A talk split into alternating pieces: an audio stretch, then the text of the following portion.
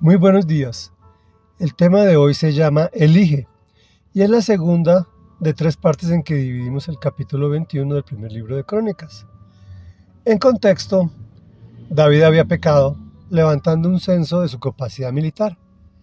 Hacía pensar que su confianza no estaba puesta en el Señor, sino en las fuerzas bélicas de Israel. Y dice así ese capítulo. El Señor le dijo a Gad, el vidente de David, anda y dile a David así dice el Señor, comillas, te doy a escoger entre estos tres castigos, dime cuál de ellos quieres que te imponga.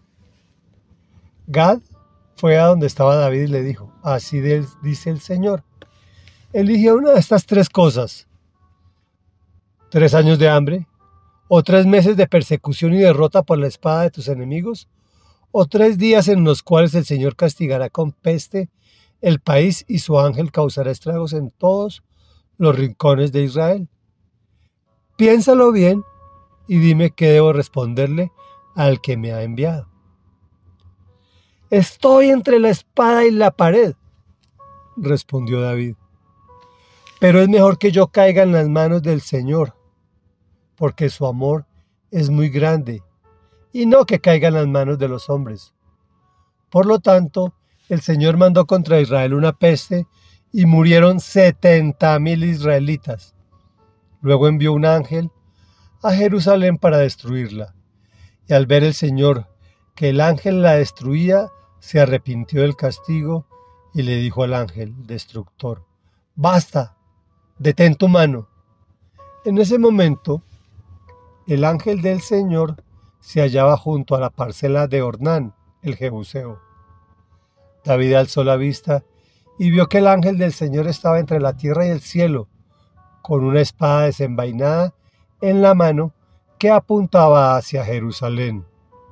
Entonces David y los ancianos vestidos de luto se postraron sobre su rostro, y David le dijo a Dios, comillas, Señor y Dios mío, ¿acaso no fui yo el que dio la orden de censar al pueblo? ¿Qué culpa tienen estas ovejas? Soy yo el que ha pecado.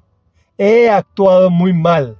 Descarga tu mano sobre mí y sobre mi familia, pero no sigas hiriendo al pueblo. Reflexión. Parece decir esta porción de la palabra de Dios. David, ¿no tienes claro quién te ha dado estas victorias? Pues has pecado y viene tu disciplina. Te doy a escoger, dime cuál quieres. Este razona bien.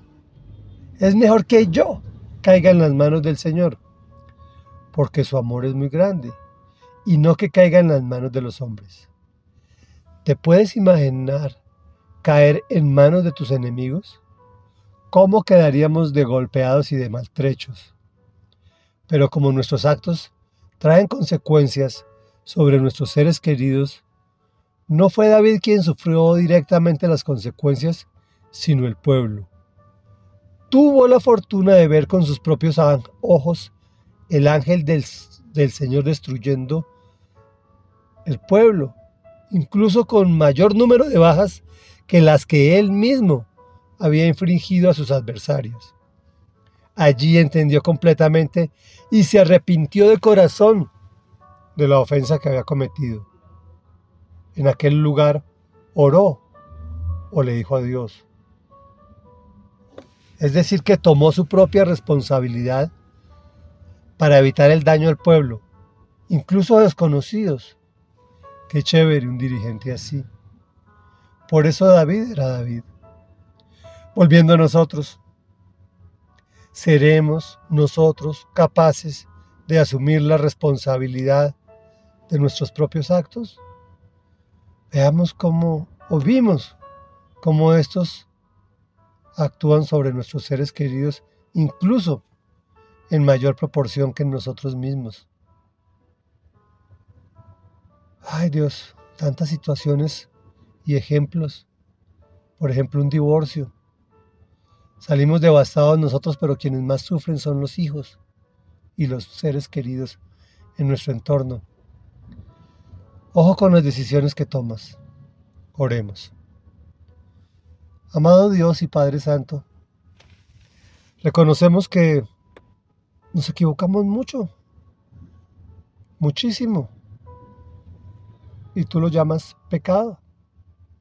O sea que pasamos por encima de tus leyes y preceptos, pensando que es mejor, o que nos genera un placer o una alegría. Pero si tú has puesto esas barreras protectoras allí es precisamente para que nosotros mismos no nos infringamos daño en la toma de decisiones.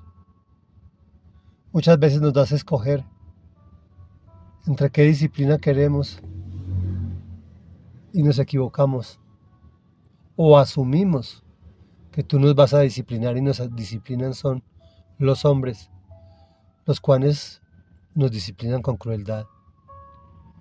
Pero queremos caer en tus manos porque tú te arrepientes de tus mismas decisiones disciplinarias y nos menguas el castigo, Señor.